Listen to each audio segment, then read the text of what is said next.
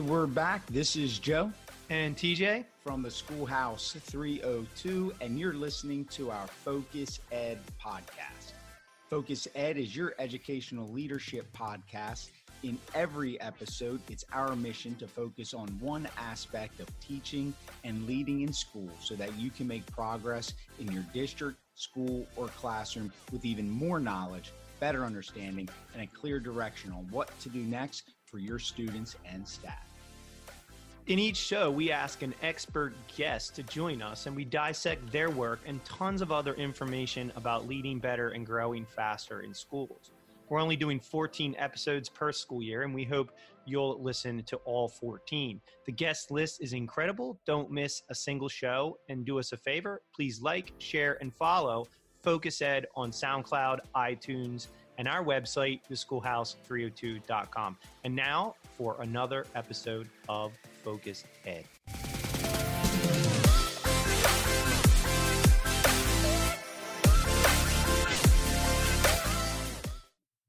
Each episode of Focus Ed, we invite expert guests to join us. In this episode, we have Pete Hall with a focus on leading instruction in schools, specifically on capacity building for school wide success after a teaching career that spanned pre K through eighth grade over three states, Pete served 12 years as a principal in three Title I schools, one of which was the only Title I school in the state of Nevada to earn a high achieving designation. Another earned accolades from the Washington State Office of the Superintendent for its growth and achievement, and the other earned a Career and Life Readiness Award from the state of Washington. For his tenacious and courageous leadership, Pete was honored with Nevada's Martin Luther King Jr. Award in 2005.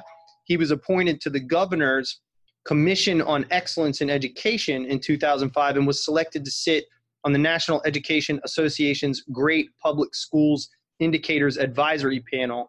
He holds a National Principal Mentor Certificate from NAESP and supports leadership development from the organizational level to the individual level. He now works as a personal consultant, mentor, and motivational coach for school leaders, teachers, professional athletes, weekend golfers, stand up comedians, firefighters, business executives, custodians, Delawareans, and more.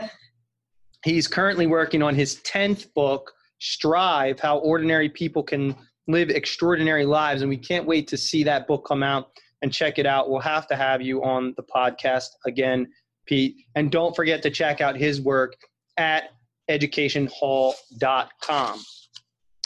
We hope you enjoyed this episode. And as always, don't forget to like, share, and follow. You can always get more content from us at theschoolhouse302.com. Go to the site, click on follow. Okay, Pete, we're going to jump right in here.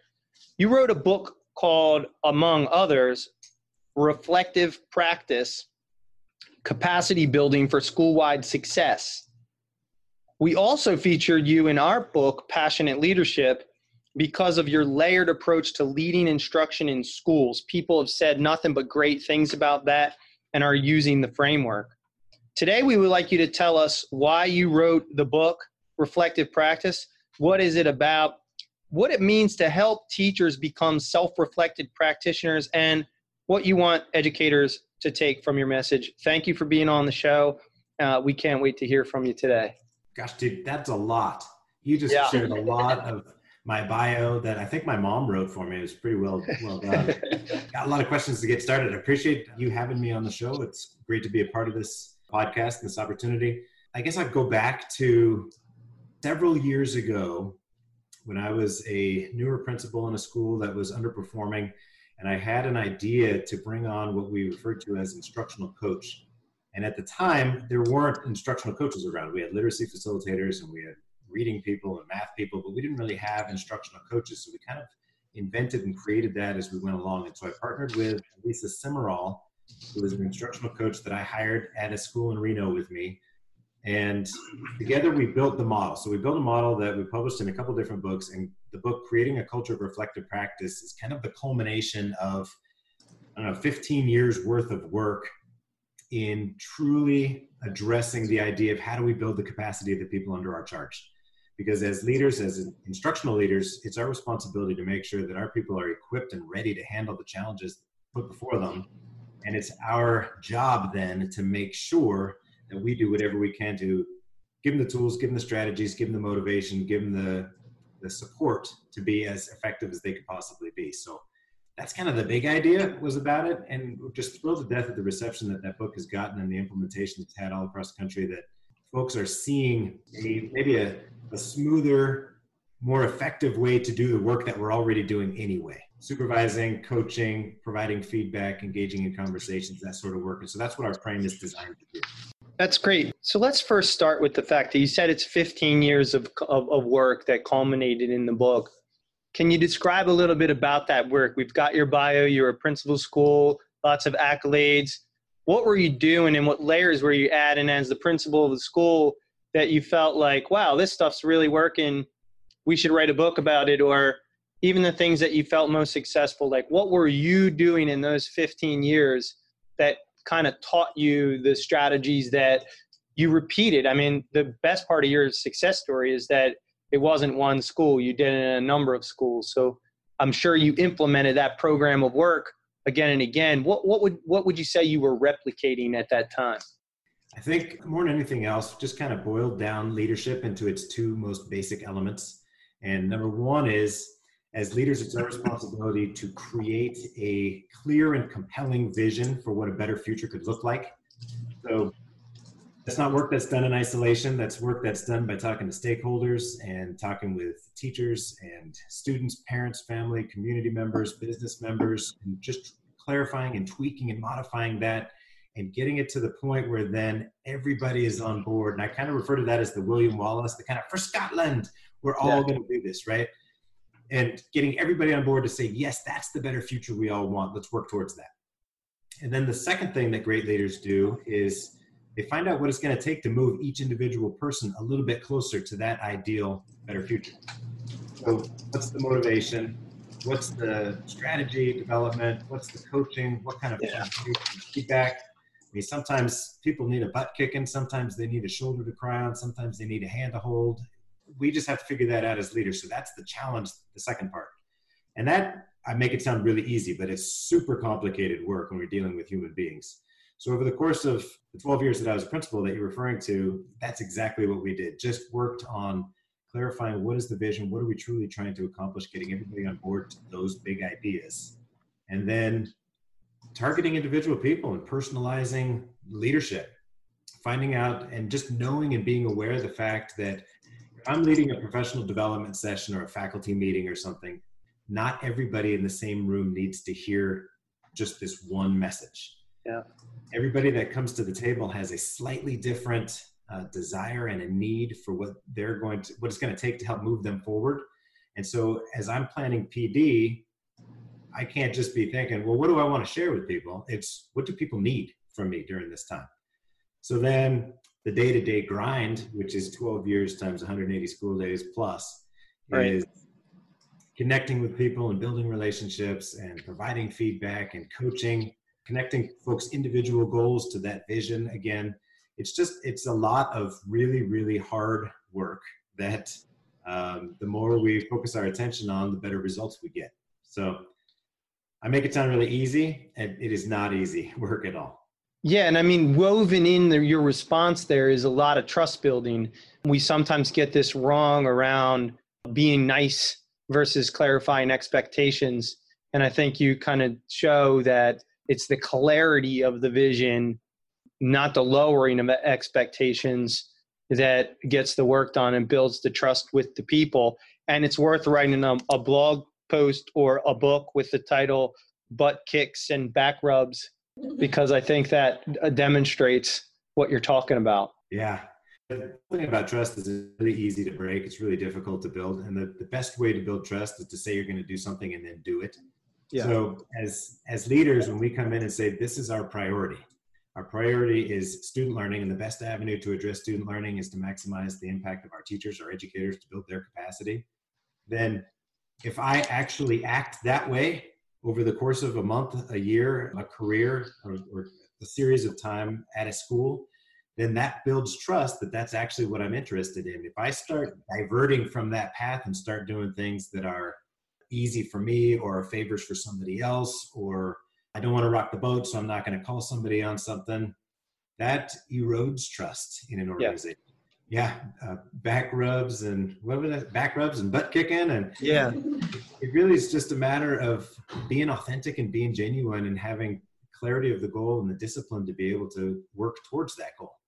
And like you said, it's, it's not about being nice, but being kind is always going to be a part of this equation. We're dealing with human beings, and we want the, the best version of our people in front of kids every day.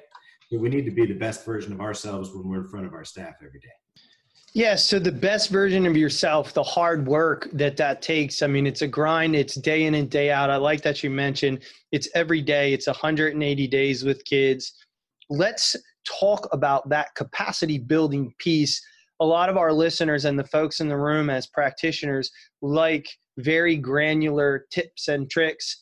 And you provided that for us in Passionate Leadership with the five ways that you saw classroom visits happening in some of your schools. Let's pivot to some of the capacity building tools, tricks, tips that you have.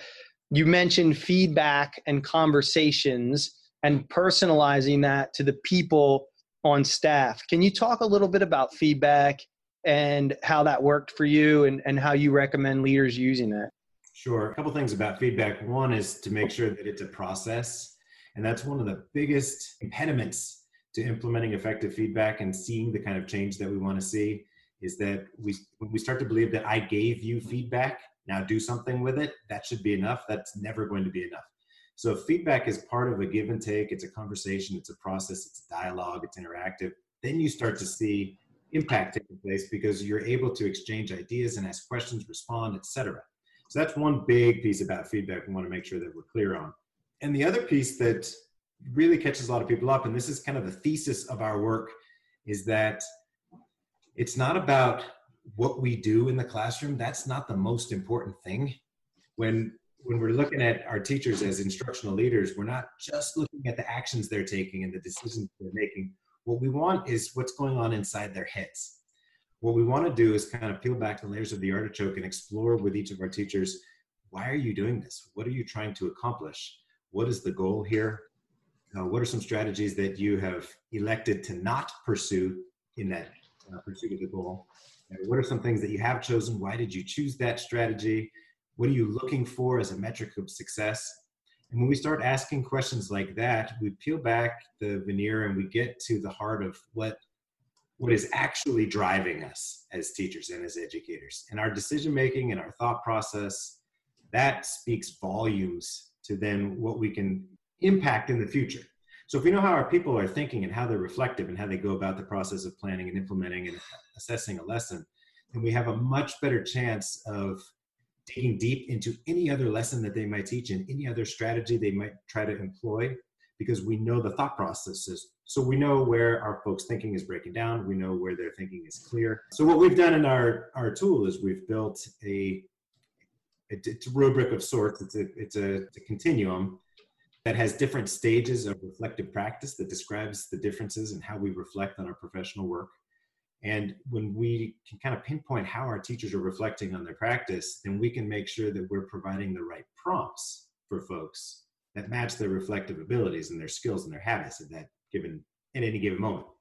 So, long story short, you have some folks that are doing the best they can with what they've got, and they just got a new curriculum or they've just got a new placement.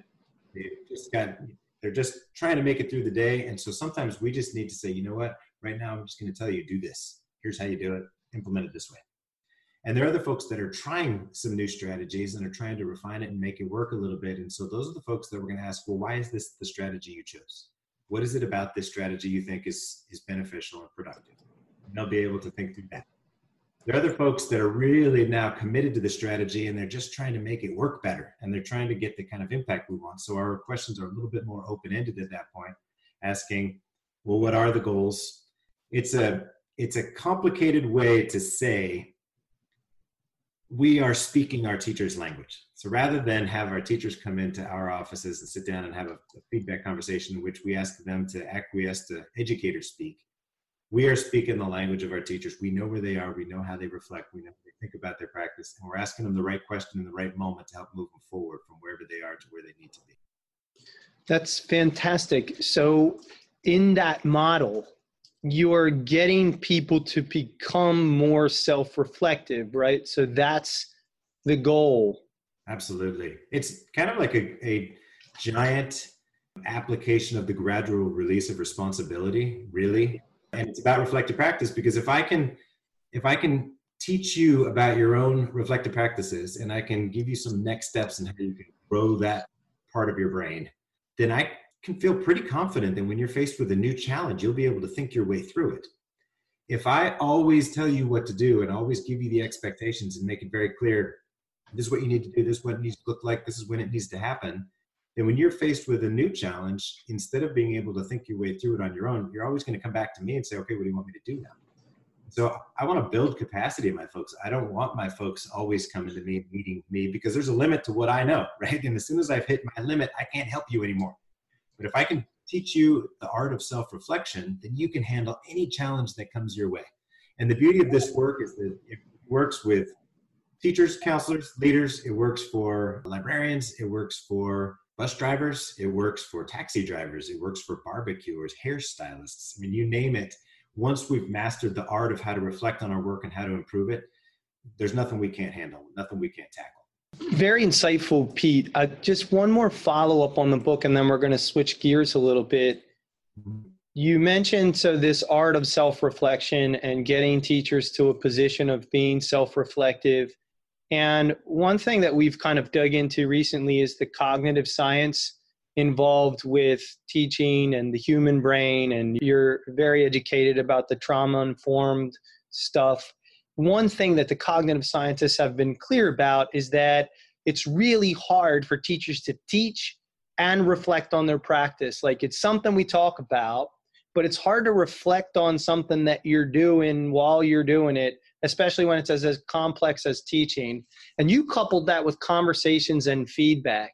So, for the people in the room and the listeners, when you say reflecting on practice, where do you expect that to happen outside of just expecting people to do something that the cognitive scientists are like i'm not sure that they're able to do that it's not that we don't, don't we don't believe in reflection it's just about where and when that's a appropriate. I'm kind of leaning towards PLCs, but I'd like to get your kind of input for the places where these conversations are most helpful and when in the cycle of this feedback conversation and lesson planning and lesson delivery you insert this reflection that's a great question and that's the one that catches a lot of people up because i liken it to going to the gym working out and trying to build some muscle right or training for a marathon and get to build up some endurance. It takes a while to do that and you have to do that in isolation first. And the whole reason that we want to build muscle yes to be healthy and because if there ever comes a time where um, we have to pick up a car and get something out of under the car you know like a child we want to have the muscle built up to be able to do that. That's kind of an extreme example. What i'm trying to say is when it comes to reflective practice, we have to start that in a separate place. It has to start, you have to kind of do that in your own gym for a little bit. And each of us has our own reflective gym. Some of us, it's when we exercise and when we cook and when we knit or garden or go for a walk with the dog. TJ, you and I, it's when we wash our hair, you know, lengthy processes of, of self-reflection. We all have our places. Some some people have commutes and they love having a commute. Some people have to go for a walk when they get home just to kind of clear their mind and go through some of those processes. So that's that's one piece of it is you got to build it. The, a second piece of it is you need to know what questions to ask yourself. We can't just expect folks to go to the gym and start working out and build muscle, and we can't expect expect folks to just go off into a closet someplace and start reflecting. We want to make sure that we give them the right prompts and we give them the right tools so that they can learn the art of how to self-reflect and what are the right questions that I should be asking myself that are going to help me move myself forward and move my practice forward and have a better impact in my professional ambitions, whatever it is I'm working on. As, as we go forward, we start to weave reflective practice into our lesson planning with our PLC teams and in our team meetings and team planning. That's a great time to infuse some questions that can be bantered about at the table. Sometimes it's great to hear our colleagues thinking as well. Um, one of the one of the most powerful benefits we have to that PLC structure is the opportunity to hear some of our more reflective colleagues engage in what we call think alouds. So we understand how they process these questions and kind of dig into some things that are challenging to us. We start reflecting after the lessons, and as a former administrator, I was always trained to ask my folks reflective questions at the end of observations. I have since learned that not all questions are created equal, and we talked about that a minute ago.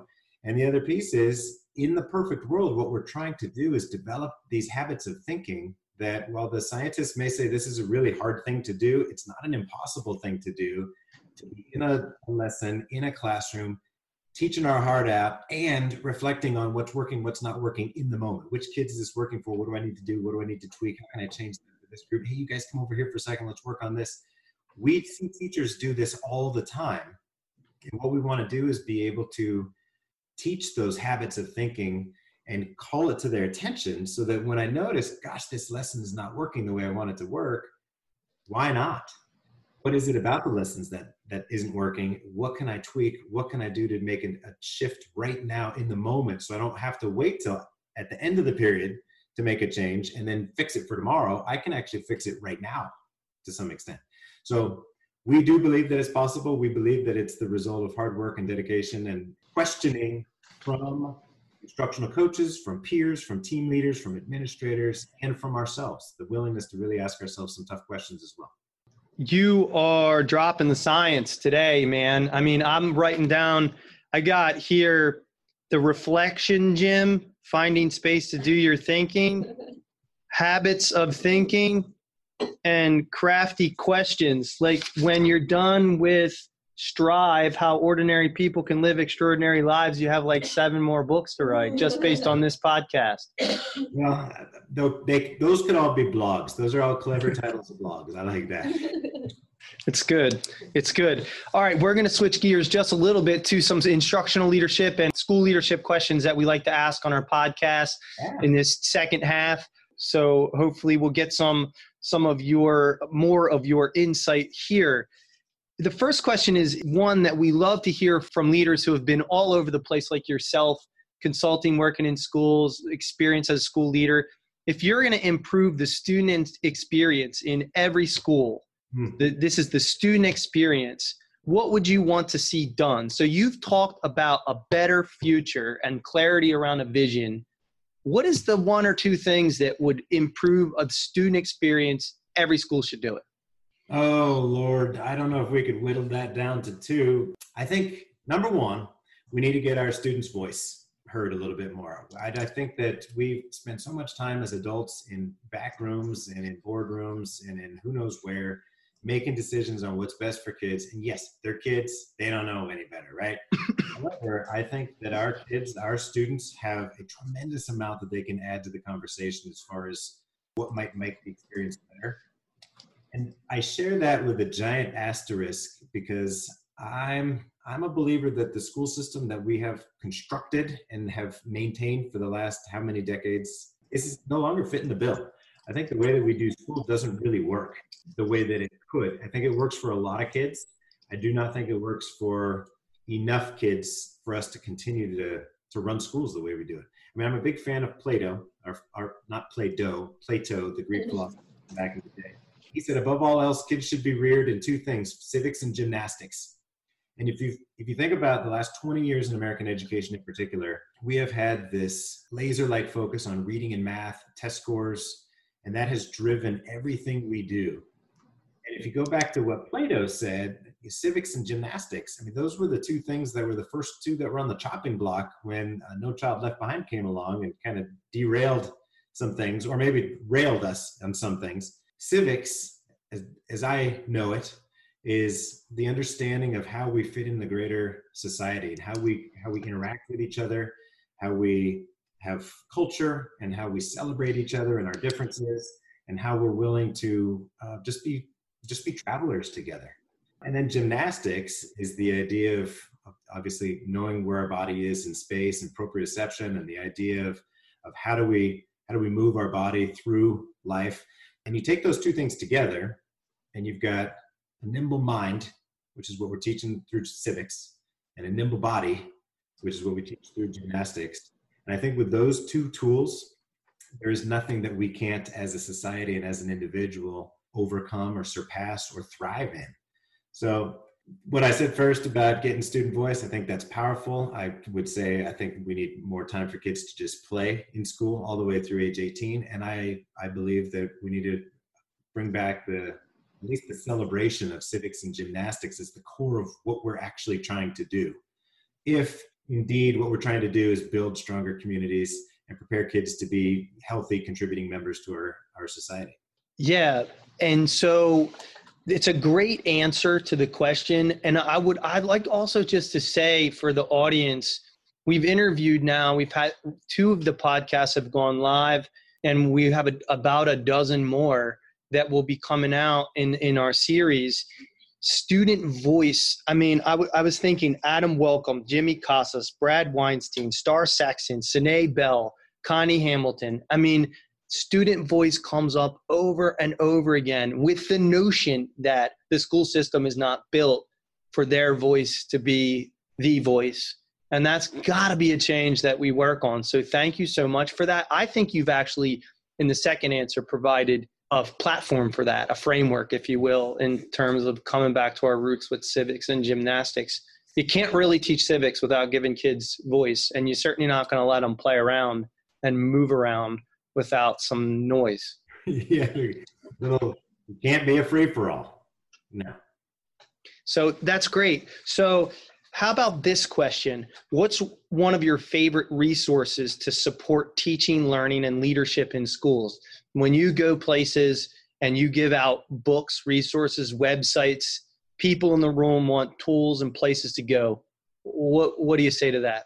The professional learning community model that you referred to earlier is is one of the most powerful things that we've ever done in education and it's it's kind of a simple idea of it takes a village to raise a child.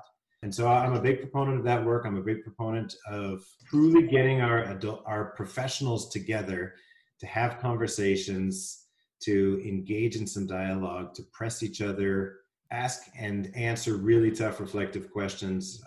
I just think that's that's probably our top the top structural piece that we have that makes the current educational system uh, as powerful as it can be. Do you have a book that you love for that or a website that you would go to that supports your notion of your your favorite notions of PLCs? Yeah, the stuff that the late Rick and Becky DuFour did through Solution Tree and, and other competitors to some of the work that I do. But that Leaders of Learning, a book that Rick DuFour, and Bob Marzano wrote, is a fantastic resource uh, for leaders as well. So that, that'd be kind of the direction I'd send them in. And that is a great book. We will link back to that. I love that book because it combines the viable curriculum that Marzano talks about with the way to do it through PLCs. So thank you for that. Let's talk about you for a second here. You've done a lot and you've had an impact in the next three to five years, what does that look like for you to feel like you're continuing to make an impact? What's on the horizon? We know you're going to write another book. What do you want to do with that work and, and where do you want to go with it? The new project that I'm working on that you referred to is called Strive How Ordinary People Can Live Extraordinary Lives. And it is not an educational book, it is a life book. Uh, 100 and some odd years of knowing seven very remarkable human beings who are rather ordinary. They, they're, they're ordinary people DNA, just like you and me. There's nothing that you would look at them and say, gosh, there's something really special about you. They're just normal, ordinary people that have done extraordinary things with their lives. They have found happiness. They have found success. They have defined it for themselves. They have an acute sense of who they are as human beings. They're goal driven. They're surrounded by the right people. And so, what I've done basically is taken these seven people who I have known for a long time, just seven exceptional people, like I said, and extracted the lessons from them that can help all of us. I have read enough the kind of self help, make you feel better kind of books to know that I can only read so many quotes from famous politicians long, long since past, multi billion dollar athletes, you know, those the people that are really kind of unreachable as far as what our life trajectories are going to look like. So, for the tremendous majority of human beings, we just want to be happy. We just want to be successful. We want to find joy in our lives. We want to live a better life tomorrow than we live today. And so, what these seven people that I've interviewed and talked to and lived with and, and gotten to know really closely, have shared these what I've come come 13 different lessons that just are reachable. The human condition and how all of us have greatness within us. And it's not the kind of greatness that is going to make us a bazillion dollars. It's not the kind of greatness that is going to get us on the cover of magazines. It's just the kind of greatness that will fill us up with joy and happiness and love. I think that's something worth doing. So I'm thrilled to death to be doing that. And over the next three to five years, I'm hoping that I will finish that project, the book, and then be able to share it as much as I can. That's great. We can't wait to read it. We can't wait to, to get a hold of those reachable lessons. And so, just a couple more questions here. Is there someone who you follow? You mentioned that book being not education. So, that tells me that you're doing work outside education or you're at least steeped in the business field or social sector.